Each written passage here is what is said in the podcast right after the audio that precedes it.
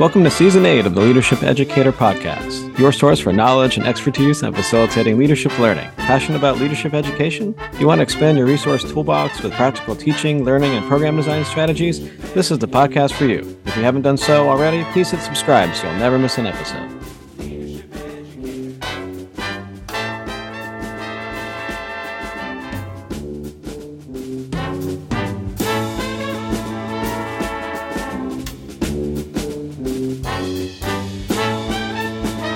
Welcome to the Leadership Educator Podcast. I'm Dan Jenkins, Professor of Leadership and Organizational Studies at the University of Southern Maine.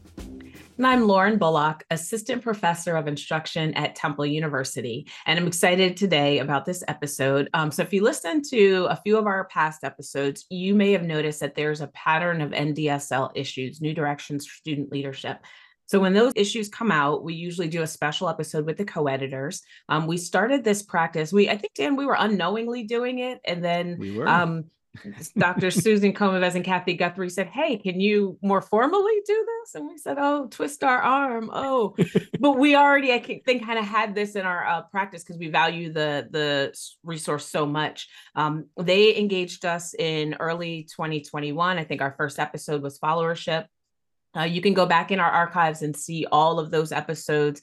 Today is actually kind of pseudo special in that it's the ninth issue. So it's the ninth issue of NDSL we've we've recorded um, an episode on, but it's technically the tenth episode. So you know we'll congratulate our our guest today shortly. Um, we did a two-parter for issue number 172, which was teaching in complex uh, transitions, as there were five co-editors for that one. Usually we try to kind of keep it at two. But anyway, um, all of those episodes are available in our archives, and we encourage you all to listen to today's, but also go back and dig into those other ones. Yep. And so today's episode features NDSL's co-editors, Dr. Lindsay Hastings, a Clifton Professor of Mentoring Research at the University of Nebraska-Lincoln, and Dr. David Rosch, Associate Professor of Agricultural Leadership at the University of Illinois. They recently edited issue number 175, released in the fall of 2022, titled Research and Assessment Methods for Leadership Development and Practice. Lindsay and Dave, thank you so much for joining us today. Thanks for Glad to be us. here. Awesome. So we're super excited to have you both on. And little secret, you, y'all have both been on our like short list of like we want to have them on uh, either you know together or separately or you know at some. And so this opportunity presented itself to have you both. We're getting a twofer, um, but don't be surprised if uh, we invite uh, one or both of y'all to come on uh, again in the future uh, because of some of the expertise that that y'all have in in the field. But definitely excited to chat with y'all today. And one of the things we love to do on the show is so is to take a quick trip down memory lane. Lauren and I were chatting off uh, mic for, just before this, and Dave. I, so I'm like, I feel like we must have met at an ALE conference like way back, or an ILA, but like 2010, 11, like 12 at the latest. Um, I, I, I think it was 2011. We were in Okay. Key West for oh, uh, the 20 Association of Leadership okay, Educators. That, on that the was boat. the first. Yeah, that was the first okay. ALE Association of Leadership Educators conference that I ever attended. And yes, and we were literally on a boat Yeah. on a little bit of a sunset cruise. Okay. And I got introduced to you. I I, I think by Scott Allen. Yeah, I- yeah, I'm yeah. remembering, And Eric Buschlen, I think we all met Yes, kind of. Okay, yes. so that was 2012. I remember because I, I was the I, I, it was the last conference I went to bef- before I moved to Maine. So yeah, yeah. Okay, that's so funny. Yeah, that was. uh Was did- back a ways. they charted those. What do you call them? Catamarans. Oh, I don't know. Very whatever they be. to do the, to do the sunset cruise at the uh um out there on whatever that big park is at the at the end of Key West where everybody goes out and looks at the sunset. So right. um but that was quote unquote the the ALE booze cruise at the Key West conference. quote, quote unquote. Right. so I'm attending the wrong ALE. yeah, yeah, that was that was a fun one. That was a fun one. So I've been um, trying to rent a tiny house in Key West for years, and here I just got to wait till the next iteration of ALE Key West comes around. yeah. Just come to the conference, Lauren. yeah so that was a fun one and then we've I, i've been lucky to know you since then so uh Yeah, we've written yeah. a couple things together and presented together and and probably got to know you best uh, as one of the original lea facilitators and and just being being a part of that together and then and then lindsay i was trying to track I, it must have been an ale too but i'm trying to think of the time frame i feel like i've always known you Mhm, I know. Although I, I can't say I've been on a sunset cruise with you, Dan. Although I feel like if I did, I should apologize to your wife immediately. um, and so, but but I remember I, one of the things we were talking about. Our most recent season was all on mentoring and leadership education, and I, I want to say we share a mentee. I was introduced, um, I think, by you to, to Hannah Sunderman, and then she was like formally became like a, we were assigned together during that Emerging Scholars Research Consortium.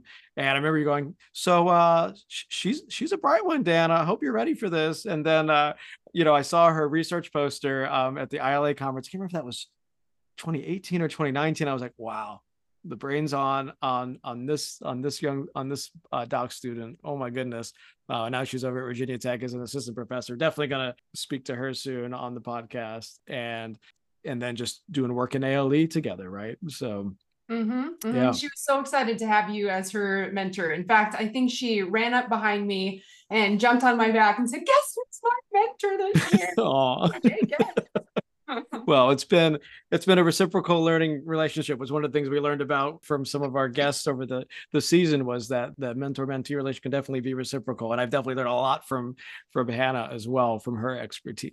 So all right. Well thank you for walking down memory lane with me. Uh, i don't know what year it was lindsay that we originally um, crossed paths but it must have been an ale at some point 2016 15 something like that but always been impressed with with your work and and also the the quantitative mind that you bring to to leadership education too. So your grad students are luck, lucky to have you for sure there at, at UNL.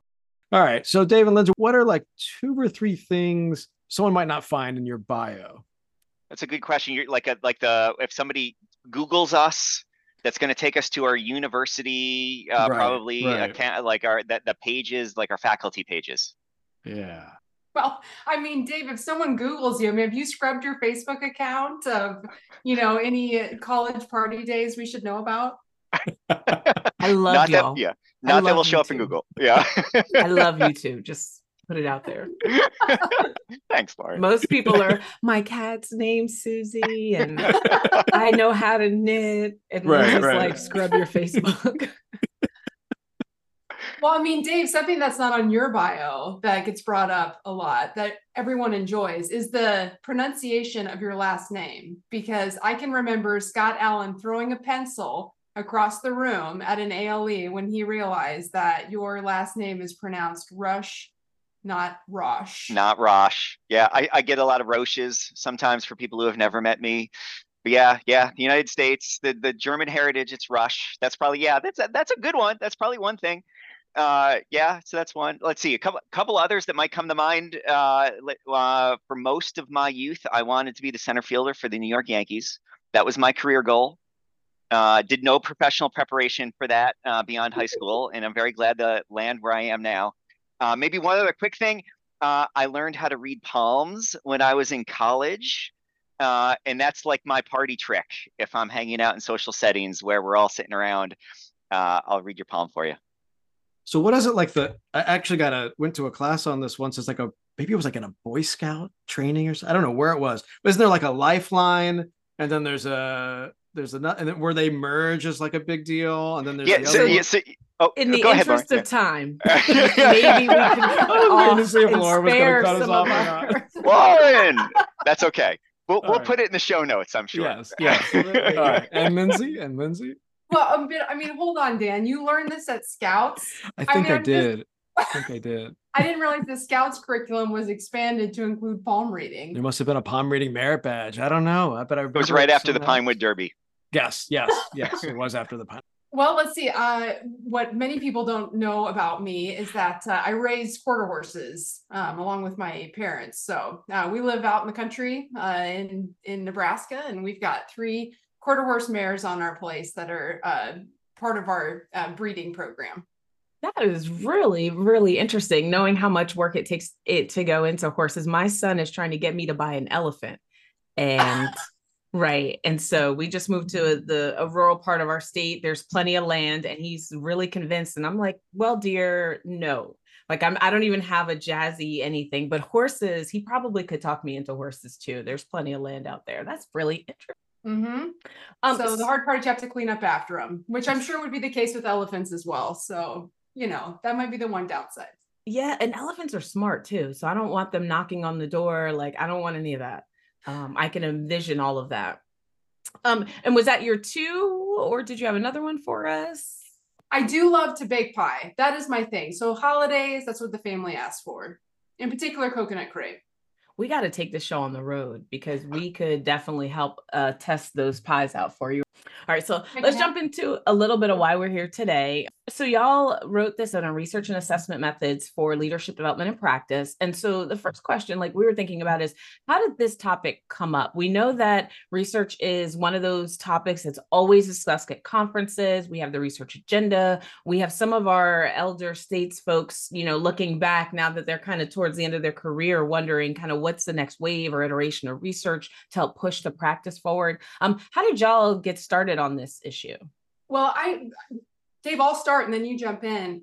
Dave and I definitely could see and feel a balanced tension in the field of leadership education in both research and practice, right? In that leadership educators often find themselves standing in the nexus of research and practice and are asked to be equally proficient in conducting rigorous scholarly inquiry, um, as well as managing robust outcomes assessment you know, and, and we joked, I mean, this is like asking leadership educators to be unicorn humans, right? So uh, we saw and felt this tension in the field and wanted to provide some user friendly professional development for effectively navigating this balance. Uh, you know, and while we're not sure uh, 40,000 words turns a leadership educator into a unicorn, uh, our hope was that it at least was a step in the right direction. Yeah, I, I sometimes think about the the topic of research and assess research and assessment in leadership education is sort of like flossing your teeth in a lot of different ways. Uh, I mean, obviously, everyone loves to floss their teeth every day, which is why everyone flosses their teeth every day. But related to our particular issue, uh, you might not know this, but if you are a dentist or an orthodontist, you you know that there is surprisingly little data that supports empirically why flossing your teeth is a good idea we all know it's a good idea. We tell each other it's a good idea. Our dentist says you should floss, uh, but there was there were some studies that came out or stories that came out about the lack of studies of flossing your teeth a few years ago. Uh, the American Medical Association, the American Dental Association said we need more studies. We know this is a good idea, but we need to understand this process better. It's the same way with leadership research in the educational process. We know that students who go to classes learn more. We know that students who attend retreats say this was a transformational experience for me. What we don't understand is how. We don't understand why, but we think we do. The same way we floss our teeth. Uh, and my bet uh, is that when all of these episodes are stacked together, uh, I'm sure this next this episode that we're on, people are going to click right on. Oh, I want to hear all about research and assessment.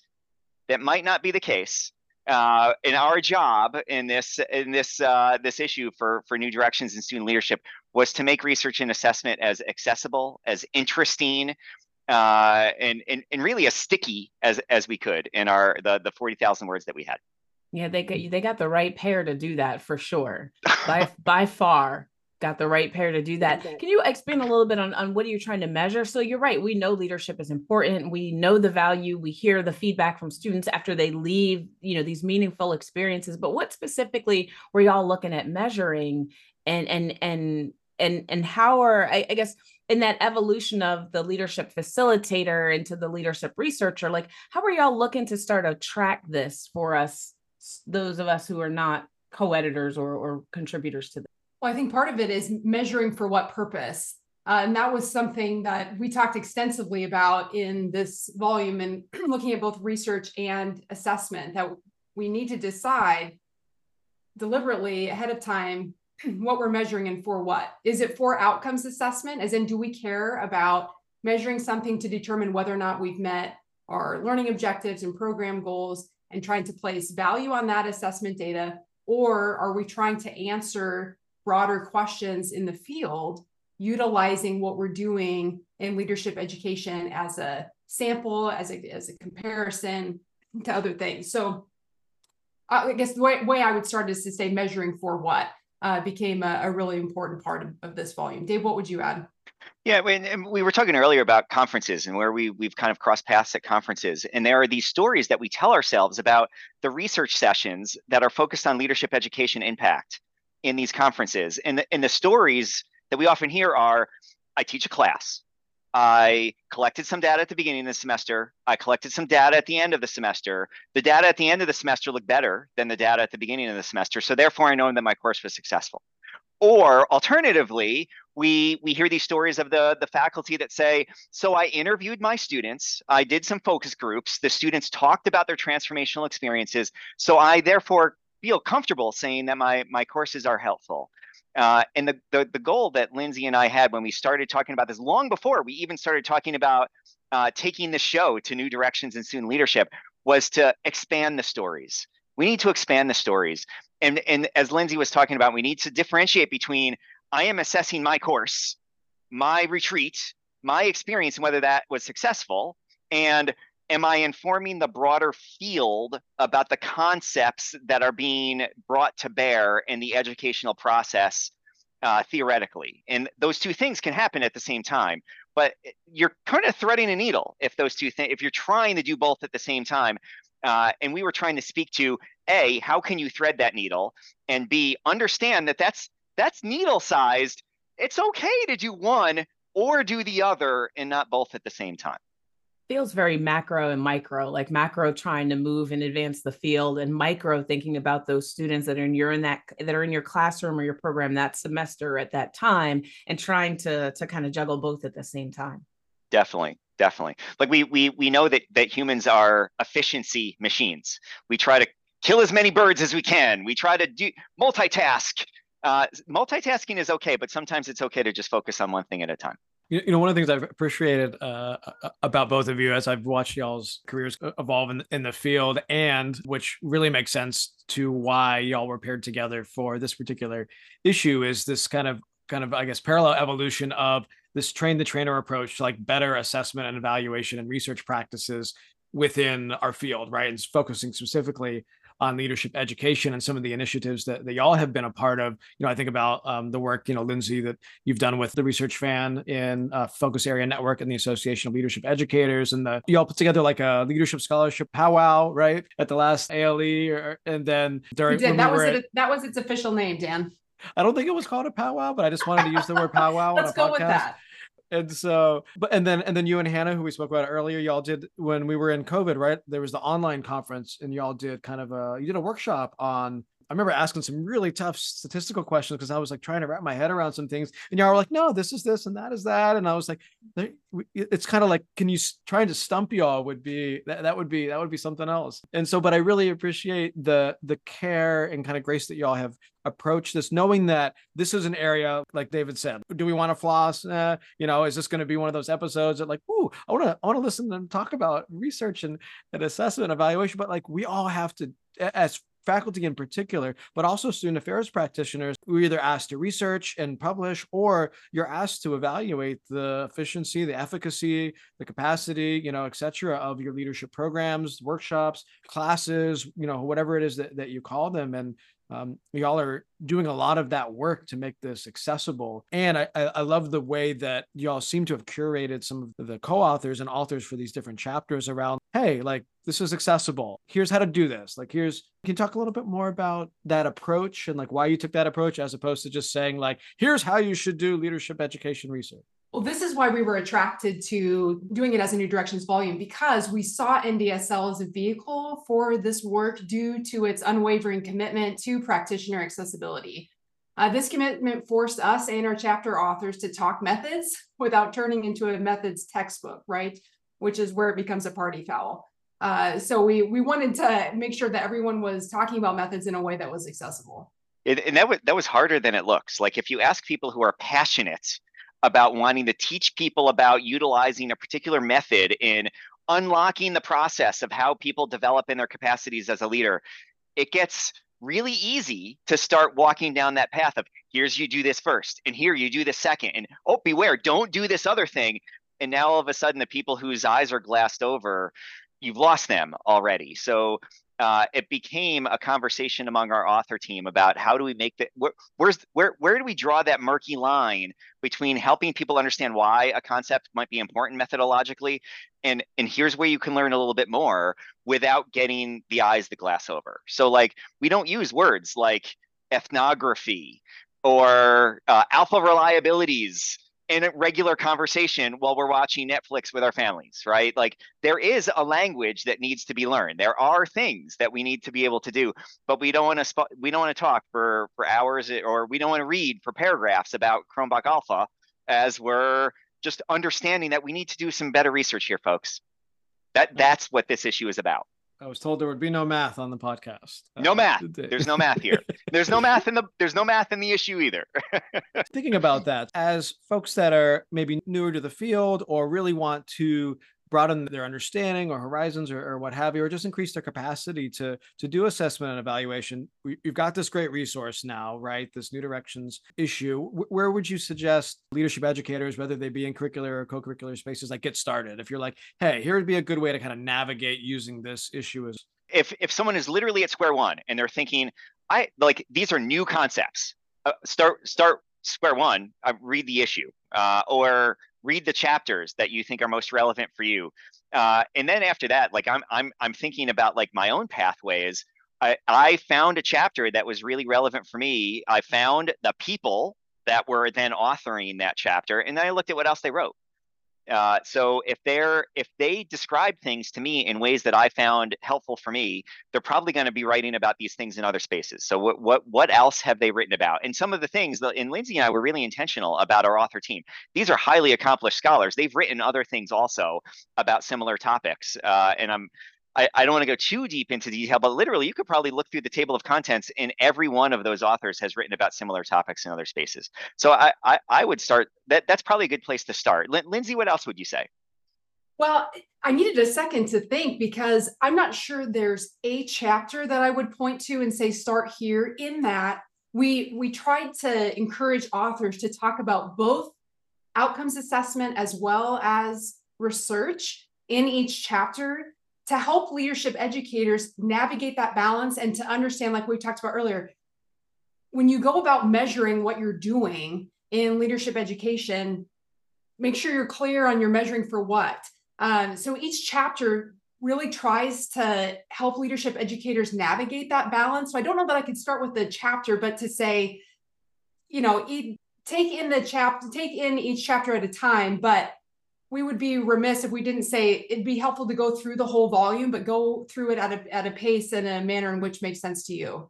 It feels very much like it, it thinking about what you want to use research for rather than what topic you're interested in or what chapter you're interested in. Like I know for me, uh, in one of my classes, I feel like we've got a good pace and and the course is structured where i get positive feedback from students. And part of me is like well i wonder if i should be going in and looking through that micro lens and really getting into but are they changing their behavior? And are they thinking about and drawing upon some of the things that i've i've outlined in the learning outcomes? I do think so anecdotally but i don't know. So if i was looking at your book your issue i would go in with that lens of maybe this class and and how i feel about it. And some of the things i've heard anecdotally is there something that can guide me and walk me through versus this topic or this chapter or as as we've had in some of our other issues? That's, that's i think that's super helpful um, to think about. Um, was there anything that surprised you maybe either in working with the author team or just something that you read that you were just surprised to learn that that was an outcome of their research and writing process I was a math major in college, so I particularly loved the chapter on longitudinal and nonlinear methods. Only that for most of us, we didn't take classes on that in our doctoral program. I mean, multi-level modeling was still considered an emergent methodology when I was in my doctoral program. So I'm doing multi-level modeling via textbooks and Google. Uh, so I appreciated having uh, Ron Riggio, Becky Reichard, and Jessica uh, Diaz uh, commenting on longitudinal nonlinear methods. I, I, feel like I'm I'm I'm echoing uh, some of our comments earlier about just how difficult it is to not go down the rabbit hole for, for some of these things. Like uh, I'm I'm also uh, I could have shared this at the beginning. Uh, outside of my bio, I'm, I'm, also a runner. I know some of some of others of us on the call are also. Uh, the the ways that you start to get into running, if you're not a runner, is to go out and run. Uh, similar to the ways you start uh, learning how to floss your teeth. You can't learn how to floss your teeth from a PowerPoint slide. You need to just get out with the floss and, and, and do it. Uh, the same with some of these things. If you're if you're a listener right now who has not who has thought, well, I do a couple things related to assessment, but I don't really do a whole lot. Where should I start? Uh, the process of starting is starting. wherever you think you have the most energy to start, you have the most motivation to start, the thing you care about the most, start there and wherever that is you can scan through some chapters. Uh, one of these chapters at least will call to you as a good blueprint to maybe start getting your thinking arranged to do a little bit more than you were doing before. That that that might be a way to summarize uh, some like where i how i would respond to that lauren yeah, I, I love that. And it makes me think about um, there's sometimes so when you said multi-level, I thought about hierarchical linear modeling and in gra- in my doc work, we were looking at an article and trying to break that down. And it made my head hurt. But the beautiful thing was we had someone who shared some YouTube videos that made it so much easier. So between reading and watching the videos and then playing around in SPSS with some of that, it was helpful in that space to put it all together. Because um, you're right, in your your especially in your grad programs, you're not going to learn these specific, you're not going to learn all of this. You're going to get that overview and then you figure out what your area of expertise is. So, so yeah, that that's pretty helpful. Anything else that come up like that you were surprised to learn about or even thinking about how you led this team. So part of the beauty of being in leadership is you get a lot of opportunities in these projects to practice what you preach. Was there something you learned about your leadership style or your approach, especially thinking about uh, all of this was happening during the fluctuation of COVID and and the pandemic. Um, anything else that comes up for y'all?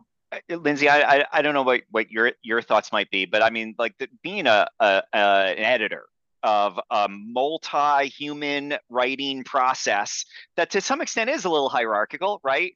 Uh, pockets of people putting small building blocks together to build the larger house of the issue. That's a that's a leadership process and there is a negotiation. I, and, and Lindsay, you might uh, you might have some thoughts about this too between the chapter authors. This is what I want to write about, Dave and Lindsay, and then Dave and Lindsay thinking this is how your piece needs to fit together with a larger larger piece. That's often how teams come together, uh, and I I think that it was surprising for me that the way sometimes that I deal with with I mean we're literally talking about more than a dozen humans kind of trying to come together in a in an integrated way how similar that might be to the organization of a subway sandwich shop and how everybody needs to come together for the larger picture but uh, there's the building blocks and and there's individual freedoms within the context of the larger organization I hadn't expected that to be as as clear as it was well, and I'm not sure where we were on the subway line. If we were maybe the guacamole bringing it all together, I, I'm not really sure. I was the person with the wet rag, just keeping the counter clean. oh, that's good. So, so long as we know our place, Dave. Uh, right. But uh, whether we're the guac or the cleaner upper, um, I will say that that negotiation that happened around, you know, Dave and I had an idea about what we wanted from each chapter. Uh, but then when the chapter authors would come back and say, well, what about this? Or we're thinking about addressing this. It was so neat to see the, the chapters get better and better and better through that negotiated process. So I found myself getting even more and more excited about a lot of these chapters to see the chapter authors take some agency in evolving the the chapter topic uh, to more things.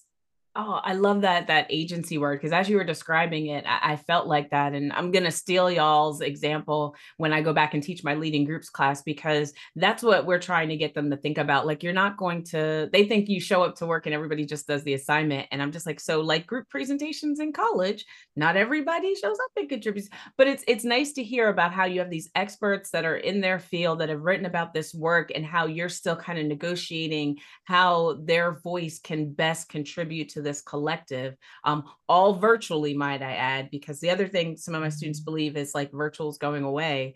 Um, and I'm like, no, not not so not so much. So it's good to hear like just your experience with this in that it, you know um, it came together so well, and, and and thinking about how you've experienced it and navigated that for sure is cool. pretty cool. Lauren, that, that you you brought up something that uh, one other additional point. This this this is going to sound like a plug, but a plug about the issue. And we are talking about the issue. You're talking about leading uh, leading teams in the the teams class. There is a chapter uh, that we have in our issue that is specifically designed around assessing teams, not assessing individuals. And the idea behind assessing leadership capacity development we like students show up in classes students show up at retreats students show up in, in, interventions often as individuals and we assess individuals. But if we we spend so much time in these intro experiences talking about leadership as a collective process of people coming together to achieve common goals we need to do some work also around assessing the collective process of achieving the goals not just looking at the individual and was the individual benefiting from that. So uh, for people whose uh, we're thinking, oh, I never thought about that before, Dan and Lauren. Uh, one of the chapters is specifically around how you might start that process too. I'm gonna read it and then probably assign it to my class because one of the things that I one of the things they they not complain about, but they always say, well, I it's not fair that I get assessed on my group work. And I'm just like, the class is leading groups and team building. If you can't do, how can, like, you have to learn how to do in order to do. And they push back, but I understand what they're saying. They're like, I don't have power and influence over that person. And I'm, I'm like, uh, uh, uh, you do you just got to figure out how do you navigate that and i'm like and do it while you're not all on payroll because if you can't figure it out and you're on payroll you get fired so do it while you're all out on payroll so that collectively totally. you'll go out and have a better space. So I, I, look forward, I haven't gotten to that one yet, but I look forward to reading that one for sure. And hopefully awesome. assigning it all about getting the downloads. Let's just be clear, all about getting your numbers up. I love that that was one of these chapters too, because right, we we do spend so much time on the assessing the individual learning and the pre-test, post-test, and what have you. But so much group work happens in leadership, education, development, and training spaces. Are we looking at that? How how how underexplored is that? Um, and I, and I don't even know if I've really thought about it at that length until right now. Other than I was looking at some of the differences between like uh, in person versus uh, online pedagogy, but this was pre-pandemic, and you know the biggest difference was that when as soon as a leadership faculty member put their class online, like group work was almost like non-existent, right? And it's like, oh right, because working with others doesn't matter when you're online, right? Um, right. And so, and the, the pandemic has definitely taught us some lessons about that. So at the very, very end of this issue, I do see that you you created some space for qualitative research and mixed methods research. And I see, uh, Lindsay, you uh, you authored the mixed methods article. How, how did that conversation came about? Did you uh, initially set out with kind of more of a quantitative approach to this? How, how important was qualitative inquiry to to this process and and and bringing that all about and kind of closing the the, the story with those two chapters? Well, I would say that qualitative and mixed methods were a central component of this from the start in that and and I I think Carrie and Lori talked about this specifically around qualitative and that look if we're going to fully acknowledge leadership as this complex phenomenon then if we only hang out in quantitative methods to get at the complexity we will have missed at least half of the boat and we'll likely sink it right if we only build half of it so having qualitative methods and mixed methods as being part of this was part of the discussion from the beginning, even though it's those chapters are toward the end. Uh, it was certainly a central part of our planning process as a means to say, look, the phenomenon of leadership is complex. What we do in leadership education is complex. And if we only use quantitative methodology, we will have missed half the boat. Uh, but interestingly, that chapter on mixed methods. Okay, so I enjoy witty, witty banter. I enjoy witty banter very much. And and you should in fact you should see some of the email threads between uh, dave and i throughout this process. We enjoyed a lot of back and forth witty banter. So when i was authoring that chapter i wanted to get a little playful with language. And again to talk methods without turning into a yawn worthy methods textbook. So i played around with the language in that mixed methods chapter and i sent it to dave like ah, we might i might get us in a lot of trouble uh, writing a chapter with this much playful language. And so I said, should we send it to Susan and Kathy to see if they'd be okay with it? Yeah, go ahead and send it. And luckily, Susan and Kathy were uh, willing to, to play along with the playful language. So luckily, getting the thumbs up from them then allowed us, it gave us permission to then go to our chapter authors and say, hey, uh, we'd love for you to experiment with more playful language. In fact, I think uh, Katie McKee in chapter four uh, you know, she quoted at least a few 80s rock band artists. So uh, we really appreciate the commitment to playful language. The other quick thing that I would add too, look, looking at our, our table of contents, and a- anyone who looks at our faculty bios, Lindsay's and my faculty bios, knows that we're heavily quantitative orientated uh, in, in terms of what we do, how we think about data in the world, how we try to measure things, where, where we think in terms of quantities, the two of us naturally. At the same time, if you look at this issue, there's only two chapters that are dedicated to quantitative methodologies. Uh, and one of them is dedicated to the dangers of thinking too quantitatively about things, uh, where we talk about uh, the soft tyranny of statistical significance and how we we re- we we rely on oh this was statistically significant so therefore we know things. Uh, so there's there's only two chapters on quantitative methodologies and then there's the chapter on teams which is the the connection between quantitative thinking and qualitative thinking. We're going to do things on the group level. We need to do both of those things. Uh, and then we had an excellent chapter trying to overview some of the vocabulary and concepts that we need to know related to qualitative methodologies beyond just getting a group of students together and calling it a focus group. Uh, and then Lindsay uh, finished us out with uh, not eating the whole whale in uh, of, of mixed methods. It's, it's possible. Eat the whole whale. It's possible to do that. The whale title made me laugh and definitely got me excited about uh, the learning that was going to happen for sure. Yeah, to continue to ride ride the whale of qualitative research. So it wouldn't be a good interview if we didn't ask you at the end. Is there anything else that we didn't ask you about that you want to share with our listeners? Well, drawing back to what Dave was talking about earlier about the the leadership process of editing this volume, I, I will say one of my favorite parts about this whole process was being able to team up with Dave. Uh, so I would say for leadership educators who listen to this, I mean, first of all, Dave's amazing. So if you get a chance to team up with Dave, please do so. But the but I will also say what I love about the field of leadership education is that it is made up of wonderful leadership educators who are a lot of fun to work with. So this is one of the most exciting collaborative fields to, to be part of. So for those of you who are new uh, to leadership education, we would encourage you to come to things like ALE, ILA, LEI, right? I'm missing all the acronyms. I'm sure there are more. Uh, but to be able to engage with other leadership educators and start collaborating because not only uh, is there a lot of fun that can emerge from those collaborative processes, but a chance to make great friends as well. I'll co-sign and say it's one of the most research friendly in that every time you go to a conference, someone's like, "Yeah, let's talk more. Let's write about that." And it's it's everyone from you know like Susan Komives to just you know the newer wave of researchers. It definitely feels inclusive in that way. I feel like we all are charged with that. How are we advancing the field, either in research and practice, for sure. Um, so thank y'all so much for joining us today. We're so grateful. We know that you could have been anywhere this week and you lovingly chose to be with us. I know David, Dave, in the back and forth, you talked about this being your bucket list. So I'm so glad that we were able to contribute to knocking something off your bucket list today. I can finally cross it off. I'm so happy in all seriousness, we're excited to have you today. We um, respect y'all, you know, work greatly. We wish you the best of luck on your partnerships and projects, especially as you go into the new year. And um, we'll be excited to have y'all back on as future guests in the coming, I guess, seasons of episodes. Thanks for inviting us. Yes, thank you.